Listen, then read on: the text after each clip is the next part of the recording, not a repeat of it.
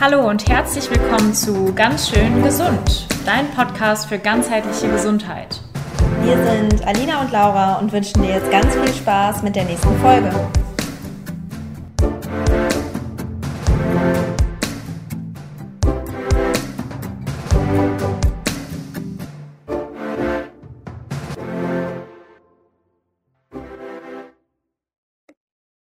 Aufzeichnung läuft.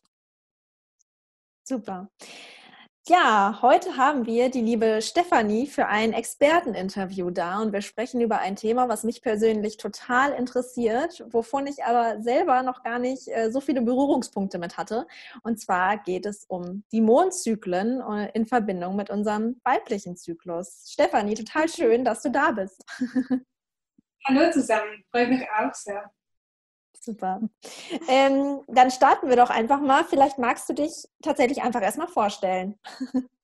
Ja, sehr gerne. Ähm, ich bin Stefanie, ich betreibe den Blog und das ähm, und Coaching Feel Good Life und habe dort bringe dort Ayurveda und Yoga zusammen und vor allem auch dem Schwerpunkt, wie du schon gesagt hast, Thema Frauengesundheit, weil einfach mir das ein sehr großes Anliegen ist, dass darüber mehr berichtet wird ist ja immer noch, ähm, also die Menstruation im Konkreten ist ja immer noch sehr schambehaftet und das will ich ein wenig auflockern und die Frauen dazu bringen, sich mehr mit dem auseinanderzusetzen.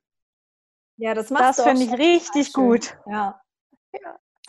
Das ist wirklich ein Thema, wo, ähm, wo viele immer noch Probleme haben, offen darüber zu sprechen und vor allen Dingen auch über seine Probleme zu sprechen. Also schon mal sehr gut, dass du das in Angriff nimmst. Ja, auch okay. sehr wichtig. Hm? Ich finde es auch sehr wichtig, dass es einfach ein Thema bekommt. Ja, das stimmt. Das stimmt. Ähm, und du beschäftigst dich ja auch noch mit etwas sehr Speziellem, und zwar mit den Mondzyklen. Genau. Ähm, was kannst du uns darüber denn so erzählen? Ja, also wenn wir den Mondzyklus anschauen, das ist ganz spannend, weil der dauert ja im Schnitt ungefähr 29 Tage oder wir sagen auch 29,5 Tage. Und das Spannende ist, dass es ziemlich, manche sagen sogar ziemlich genau mit dem weiblichen Zyklus in Verbindung steht. Und wenn wir den weiblichen Zyklus anschauen, da sagt man ja, er geht zwischen 25 und 30 Tage. Das ist ja nicht bei jeder Frau genau gleich. Aber man kann dadurch auch eine, ja, eine Gleichheit finden. Und das ist das Schöne daran, dass man den Mond auch als, ja, als sogenannte Zyklus-Tracker nutzen kann. Und das ich das Schöne. Wir können hier noch tiefer reingehen. Wenn wir ähm, den Vollmond anschauen, dann ist ja hier die volle die Fülle. Und das ist genauso im weiblichen Zyklus. Da haben wir einen Eisprung, wo auch die Frau sozusagen in voller Blüte ist, weil sie da natürlich die fruchtbare Phase hat. Und das können wir mit dem Vollmond in Verbindung bringen. Und der Neumond steht dann im Gegenzug dazu mit der Menstruation in Verbindung.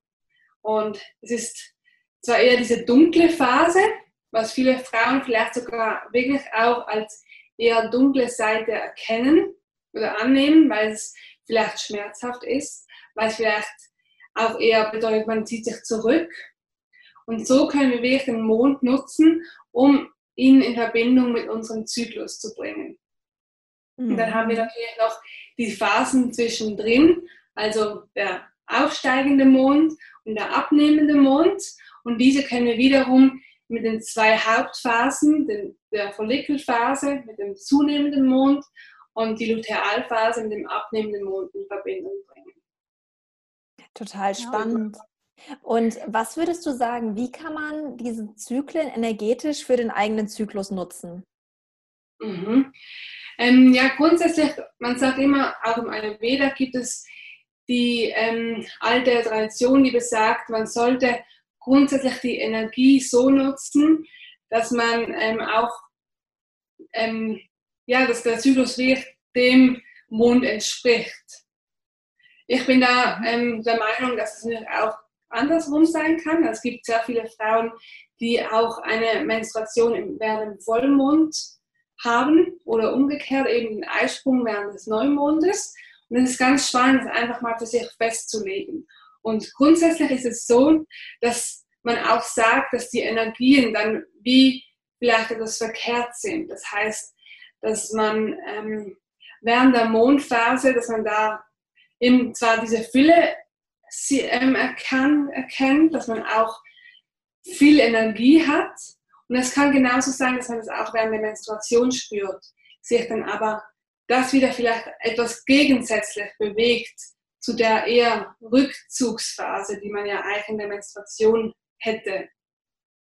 Und der Vollmond ist grundsätzlich, wenn wir jetzt nur die Energie anschauen, wirklich so, dass die Dankbarkeit, die Fülle, dass man auch das Leben feiert, dass man sehr produktiv ist, dass man vielleicht auch viel Energie hat, um neue Projekte anzugehen, neue Ideen zu verwirklichen, auch im Außen zu sein, mit Leuten zu kommunizieren, mit Dingen zu verhandeln. Und im Gegenzug dazu steht dann eben der Neumond, wie schon gesagt, eher der Rückzug, wo man sich mehr um sich selbst kümmert, wo man sich sehr mit den Themen auseinandersetzt, die einen bewegen, vielleicht auch alles loslassen kann. So sind eigentlich die Energien auch im Zyklus zu sehen. Genau. Ja, total schön. Ich finde das gerade auch, ähm, was du jetzt zum Schluss gesagt hast, dass ähm, wenn der Neumond ist und man in, dem, in, in der Menstruation quasi ist, in dieser Phase, ähm, und dass man sich da halt zurückzieht. Ich finde, das ist auch so eine wertvolle Zeit für Reflexion, weil ne, wir sind zwar an der einen oder anderen Stelle vielleicht auch ein bisschen dünnhäutiger, sag ich mal, ähm, aber gerade da können wir eigentlich auch mal hinschauen, was stört uns denn eigentlich gerade in unserem Leben und dass wir da halt in die Reflexion gehen und dann eben gucken, okay, wie können wir das denn, wenn wir wieder in unsere Power kommen, quasi mit dem zunehmenden Mond, hast, ne, ist es ja dann, mhm, ähm, genau. also wie können wir die Energie dann für uns nutzen? Ne? Also ich denke, so kann man da ja dann eben im Zyklus vorgehen oder würdest du da sagen, du hättest pro ähm, Zyklusphase in Verbindung mit, den, mit dem Mond dann eben einen Top-Tipp, sage ich mal, wie man das für sich nutzen kann? Mhm, also grundsätzlich, wie du sagst, empfehle ich sehr, dass man eben diese Rückzugsphase, vor allem in der Neumondzeit, ähm, es gibt auch ein schönes Buch, das nennt sich ähm, auf dem Englischen The Dark Moon Time, wo wirklich diese Dark Moon, diese dunkle Mondseite ähm, zelebriert wird, aber nicht im Sinne von, man geht nach außen und feiert das, sondern man zieht eben zurück, man sagt Termine ab, man reflektiert auch nochmals über den ganzen Monat und überlegt sich vielleicht auch, was kann ich loslassen. Und ich finde, ähm, das kann man auch sehr gut mit dem Mond selbst machen, mit den Mondritualen sozusagen, dass man den Mond nutzt und vielleicht auch einen Zettel schreibt, was man alles loslassen möchte. Oder vielleicht, wenn, man, wenn einem das schwerfällt, das Gegenteil machen und sagen, was will ich alles einladen in mein Leben. Und mhm. dann diese Zettel auch ähm, für sich vielleicht in ein Glas aufzubewahren, rauszustellen an den Mond, wenn man diese Energie noch nutzen möchte. Und dann kann man diese Zettel auch verbrennen oder in der Erde verbuddeln. Da gibt es richtige Rituale dann quasi, hast du gerade angesprochen. Ja, es da, genau, es gibt da ziemlich viele Mondrituale, also Neumondrituale, Vollmondrituale. Ähm, ich kenne mich jetzt nicht ganz so stark in der Astrologie aus, aber jeder Mond hat ja auch in der Astrologie eine sehr große Bedeutung. Und da ist auch nochmal spannend hinzuschauen, wenn einen das mehr interessiert, ähm, in welchem Mond, also welcher Mond gerade für welches Tierkreiszeichen steht, mhm. welche Energie da noch dahinter steckt. Und beim Vollmond kann man dann das Leben feiern im Sinne von der Fülle, im Sinne von Dankbarkeit. Da kann man dann wirklich auch ähm, Blumen aufstellen, was für eben das, für die Blüte steht und dann das Leben ein Stück weit zelebrieren, auch mhm. was Gutes tun, was für sich selbst natürlich wieder. Mhm. Schön, ja. Ich sehe das ja immer noch auch ein bisschen aus so einer medizinischen Sicht. Mhm. Und ähm, mich würde halt super interessieren, also viele nehmen ja schon von sehr, in sehr jungen Jahren die Pille. Mhm. Und geben dann ihrem Körper einfach einen Rhythmus vor. Und weißt du, ob es da irgendwelche Einflüsse gibt, dass man sagt, okay, wenn man jetzt ähm, einen sehr unsynchronen Zyklus hat hinsichtlich der Mondphasen, ob es da irgendwelche Einschränkungen gibt, ob die, ähm, die Personen da vielleicht auch ähm, Probleme haben. Kennst du dich da so ein bisschen aus? Ähm, also ich weiß es nicht ganz genau in Bezug auf die Pille. Natürlich, die Pille hat einen Einfluss auf den Zyklus, wenn man sie dann plötzlich absetzt. Ähm, aber in Bezug auf den Mond, da weiß ich nur, dass es ähm, ja, wahrscheinlich Studien dazu gibt, oder ich habe schon Text dazu gelesen, dass, ähm, dass man sagt, dass wir halt immer dem permanent Licht ausgesetzt wird. Und früher hat man nur das Licht vom Mond gekannt oder vielleicht mal ein Kerzenlicht. Aber da hat man sich vor allem an diese ganzen Tageszeiten und diese Mondzeiten gehalten. Und deshalb konnte sich der Körper auch demnach richten. Und das haben wir heute natürlich aufgrund, dass wir bis spät abends auch noch am Computer oder vor dem Fernseher sitzen, nicht mehr. Das kennst du vielleicht auch vom Biorhythmus her. Mhm. Und so ähnlich ist es auch mit dem Mond, dass wir halt das Mondlicht ähm, wie auch verbannen, weil wir wahrscheinlich die Läden zumachen nachts, dass wir unsere Fenster verschließen. Und es gibt auch ähm, Texte, in denen gesagt wird, dass wenn man sich dem Mondlicht aussetzt, dass dann wieder ein natürlicher Zyklus kommen kann. Mhm. Aber probiert habe ich es noch nie. Aber total spannend. Aber wie würdest du denn zum Beispiel, oder was würdest du jemandem raten oder wie kann man damit umgehen, wenn ich jetzt mal sage, ne, das hattest du ja auch schon gesagt, bei vielen Frauen ist es ja so, die haben ihre Periode dann eben doch beispielsweise während, während, während der Vollmondphase, hm, was ja eigentlich dann Periode heißt Rückzug und der Vollmond heißt aber eigentlich ja ne, dieses Feiern, dieses Rausgehen. Ähm, wie würdest du das äh, zusammenbringen quasi? Mhm. Ja, generell würde ich immer sagen, also generell dazu ähm, animieren, dass man sich den Zyklus einfach mal bewusst wird.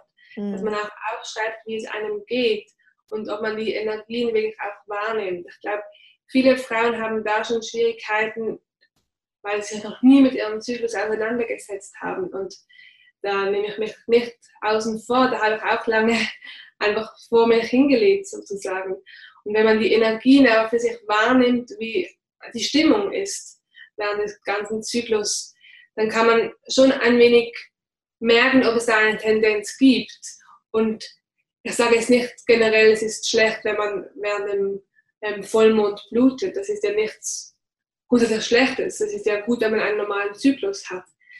Ähm, was ich spannend finde, wenn man sich dann wirklich mit dem Thema auseinandersetzt und vielleicht auch sich dem annähern will, jetzt völlig stressfrei, nicht, dass man das irgendwie erzwingt, dann habe ich auch das Gefühl, dass da eine Tendenz gibt, ähm, dass es sich irgendwann wieder einpendelt. Ich bemerke es auch bei mir, dass es Phasen gibt, in denen ich mehr beim Vollmond blute und dann plötzlich ändert sich das Ganze und ich komme wieder in eine Neumondphase.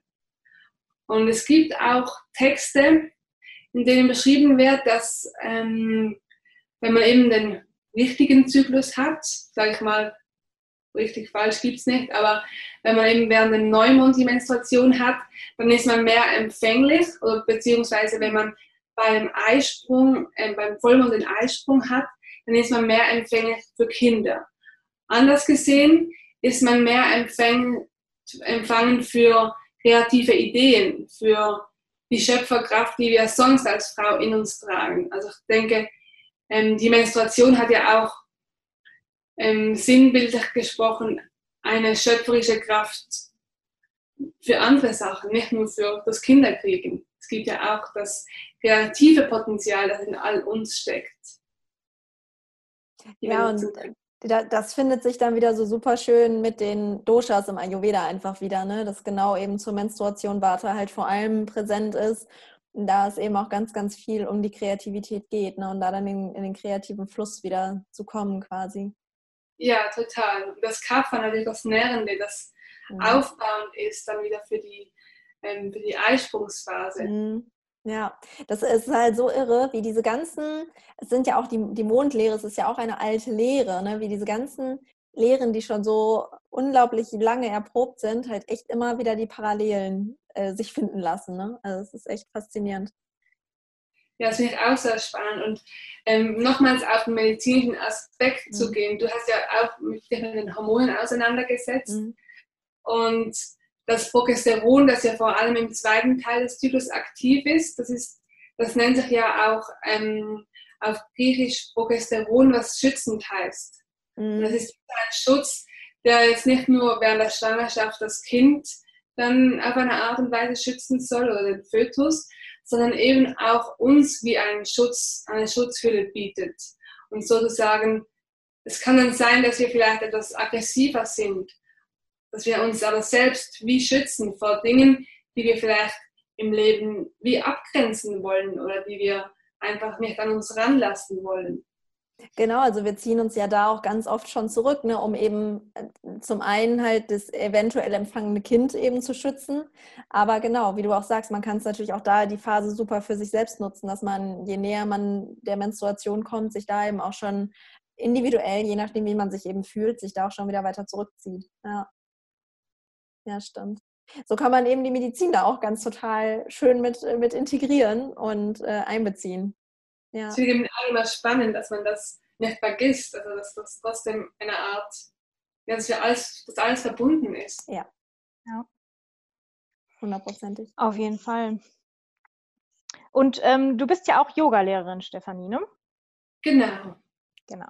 Und ähm, wendest du ähm, die Zyklen auch auf deine Yogastunden an? Also, dass du vielleicht auch so Mondstunden gibst oder wie machst du das? Mhm. Ähm, ich bin da immer mehr und mehr dran, das zu integrieren. Ich finde es zum Teil auch schwierig, weil ich auch Männer bei mir in den Stunden habe, die da vielleicht nicht ganz so feinfühlig auf das Thema angesprochen sind, weil sie einfach ja nicht diesen Zyklus erleben wie wir Frauen. Ähm, ich habe aber auch schon den Mondgruß ähm, unterrichtet und der kam sogar auch bei Männern sehr gut an. Und das finde ich auch sehr schön, den mache ich auch sehr gerne bei mir zu Hause. Ähm, da ist ja, da wird seitlich praktiziert, das heißt, du stehst nicht gerade in der Matte, sondern du stehst seitlich auf der Matte und ähm, richtest dich eigentlich auf beide Seiten aus. Und das finde ich so schön, weil du dich einfach einmal um den Kreis drehst. Und ja, wenn man das so will, ist es wie ein Mondzyklus, der man durchläuft. Und ich finde es sehr schön, weil hier auch diese sehr sanften Aspekte, die wieder mit der Weiblichkeit in Verbindung gebracht werden, praktiziert werden können. Genau. Es geht nicht nur um Kraft, sondern eben auch mal um die Entspannung und die Ruhe dabei. Ne? Genau. Mhm.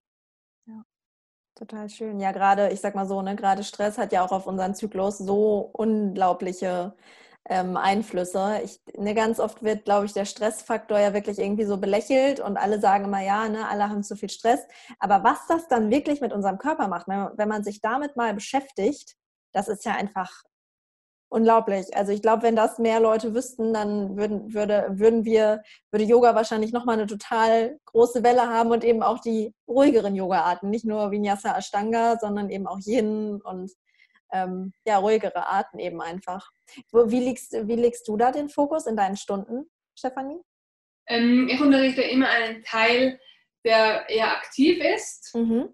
Also unterrichte vor allem Vinyasa-Yoga, ähm, habe aber auch jene Elemente drin, weil eben, wie du sagst, ich finde es auch sehr wichtig, dass die Leute die Möglichkeit bekommen, auch zur Ruhe zu kommen. Und ich habe sehr lange Yoga ähm, sehr intensiv geübt, also Power Yoga geübt. Und mir hat das sehr gut getan in dieser Zeit, aber ich habe auch gemerkt, dass ich irgendwann wie noch mehr ausgebrannt war. Und zwar auch in einer Phase, als ich auch vom Beruf her sehr intensiv gearbeitet habe. Und das war dann wie zu viel. Und mhm. ich finde, ähm, dass Yoga, der Yoga gibt eine wunderschöne Möglichkeit, seinen Körper auf eine Weise zu stärken, was natürlich auch wichtig ist, um Stress zu entge ähm, entgegenzusetzen, aber auf der anderen Seite eben auch zur Ruhe zu kommen und wirklich abzuschalten, was ja vielen aber auch sehr schwierig fällt, schwer fällt. Also ich kenne Leute, die kommen in den Unterricht und sagen, oh nein, ich kann das nicht so lange halten, das ist, das kann ich nicht oder ich kann nicht meditieren. Das höre ich immer wieder. mhm. weil sie einfach nicht zur Ruhe kommen können. Mhm. Das stimmt. Ähm, integrierst du denn, ich sag mal so, äh, guckst du auch wie nach deinem Zyklus? Hast du da spezielle ähm, Arten, wie du selbst für dich dann Yoga praktizierst, dass du darauf achtest? Also, dass du sagst, oh, in der speziellen Phase geht es eher, ich sag mal, noch in die Power-Yoga-Richtung, in der speziellen Phase eher in die Yin-Yoga-Richtung. Wie machst du das für dich? Das habe ich auch über die Jahre gemerkt, dass ähm, diese Power-Yoga-Phase, die ich vorhin genannt habe, das war vor allem auch in dieser Phase, als ich auch noch ähm, die Pille genommen habe. Und in dieser Phase gab es für mich irgendwie kein, da war irgendwie immer alles gleich. Und als ich die Pille abgesetzt habe, merkte ich, dass es schwerer ist, diese Power-Yoga-Stunden mitzuhalten. Und jetzt, wo ich natürlich auch die ganze Texte dazu gelesen habe, weiß ich auch, dass es ähm, sehr sinnvoll ist, auch in dieser Zeit zurückzuschalten. Und ich mache es meistens so, dass ich einfach eine sehr intuitive Praxis wähle. Das heißt, ich gehe dann in mich, überlege mir zuerst, was brauche ich jetzt. Manchmal habe ich auch PMS, das habe auch Schmerzen im Unterleib, vor allem wenn viel los ist im Außen. Da merke ich immer, jetzt brauche ich wirklich Ruhe und dann ziehe ich mich zurück, lege mich zum Beispiel nur auf den Rücken. Oder die Lieblingspose von mir ist zum Beispiel die Schmetterlingshaltung, also dass man die Beine zu halten, zu zusammenhaltet und im Sanskrit Badakonasana kommt und dann einfach sich hinlegt oder hinsetzt, was einem gerade gut tut. Und ich achte sehr darauf, dass ich auch keine Umkehrhaltungen mache in, ähm, während der Menstruation, weil aus dem Ayurveda weiß man auch, dass die Energie dann umgekehrt wird sozusagen. Das, wir nennen das auch die herableitende Energie, also aus Sanskrit wieder Apana Vayu. Und diese Energie wollen wir eigentlich im Yoga fördern oder vor allem auch während der Menstruation, damit es alles auch gut reinigen kann, dass es gut abfließen kann. Und da achte ich schon sehr darauf. Mhm. Ja, und so ist es halt so schön, dass man eben die eigene Yoga-Praxis wie das ganze Leben ja eigentlich so ein bisschen am Zyklus ausrichten kann und damit teilweise echt, also mein Berufsalltag hat das halt äh, zum Beispiel total verändert, äh, wie ich damit umgehe. Ähm, würdest du oder könntest du vielleicht, ähm, ich sag mal so, deine Top, Top, deinen Top-Tipp ähm, zu jeder Zyklusphase, egal ob es jetzt aus dem Yoga ist oder aus dem Ayurveda ist oder ähm, aus irgendeinem anderen Bereich, in dem, mhm. in dem du unterwegs bist, ähm, könntest du da so deinen Top-Tipp geben zu jeder Phase, die es im Zyklus irgendwie gibt, dass die Hörer quasi direkt was mit in den Alltag nehmen könnten? Ja, klar. Ähm, wir haben ja schon mit der Menstruation begonnen. Also ich finde es hier wirklich wichtig, dass ihr euch zurückzieht, dass du dir wirklich Raum gibst. Und ich weiß, ähm, wahrscheinlich hast du einen ganz normalen Berufsalltag und vielleicht auch noch Kinder zu Hause und schaffst es nicht. Aber es reicht auch schon, wenn es vielleicht fünf, zehn Minuten sind und du irgendwas Gutes tust. Viel Wärme ist auch immer sehr hilfreich, dass du dir ähm, eine Bettflasche machst das vergisst man manchmal, so diese ganz einfachen Dinge. Und das hilft schon sehr, dass man sich einfach zur Ruhe setzt. Ähm, wenn die Menstruation vorbei ist, dann nicht gleich wieder losstarten und denken, jetzt ist alles wieder gut, sondern versuchen, auch eine regenerierende Praxis zu finden. Das können zum Beispiel wieder Umkehrhaltungen sein, also der Kopfstand oder wenn du das nicht kannst, ähm, ein Vorwärtsbeuge, Modernasana das tut sehr gut. Und hier kannst du wirklich auch auf eine kraftvolle Ernährung setzen, dass du ähm, wieder genug Energie hast, um deinen Tag zu meistern. Und in der ähm, Eisprungphase, also während der Ovulation, da will ich dir empfehlen, ähm, das Leben zu feiern.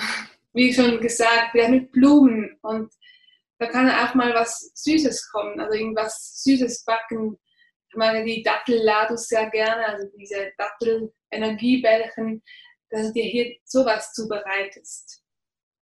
Und ich denke, die wichtigste Phase ist dann die Lutealphase, also die nach dem Eisprung bis hin zur Menstruation.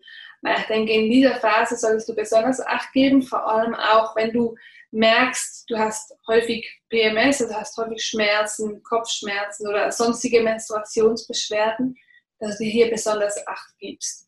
Und das heißt, dass du schon, bevor die Menstruation beginnt, einfach Zeit nimmst, jeden Tag vielleicht kurz hinsetzt und dir Zeit nimmst, um darauf zu achten, was du wirklich brauchst. Und ich mag ja sehr gerne ähm, das Gitchery vor der Menstruation. Das koche ich mir schon fünf bis drei Tage vorher und immer zum Mittagessen, manchmal auch zum Abendessen. Und das gibt einfach nochmal so einen Aufschwung, ja. Super. So. ja, danke auf jeden Fall schon mal für die Tipps. Mega. okay. Ähm, gibt es denn irgendwas, was du uns jetzt noch gerne mit auf den Weg geben möchtest oder vielmehr unseren Hörern? Ja, ich habe ja schon vom Kopfstand gesprochen und ich halte das immer noch als eine sehr gute Option, auch wenn man vor allem mit Menstruationsbeschwerden kämpft, dass man ähm, in Umkehrhaltungen übt, weil das kann wirklich den ganzen Energiefluss, auch wenn man sagt, man möchte sich mal den Mondzyklus aneignen, dann kann das wirklich einen guten Schwung geben, um ähm, den Menstruationszyklus wieder in das Reine zu bekommen. Natürlich nebst einer guten ähm, ayurvedischen Ernährung. Und ich biete da auch gerade einen Kurs an. Also wenn du Lust hast, dann schau doch mal auf meiner Seite vorbei. Ich begleite dich da live. Ab dem 6. Mai geht's los. Sehr cool. Cool. Ein Kopfstandkurs Wie, quasi. Genau. Ja. genau.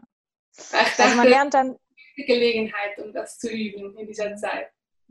Sehr gut. Ja, das hört sich doch sehr schön an.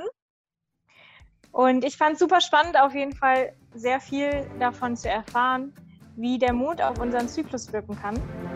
Und ich danke dir, liebe Stefanie, dass du heute bei uns warst und uns dein Wissen, mit uns dein Wissen geteilt hast.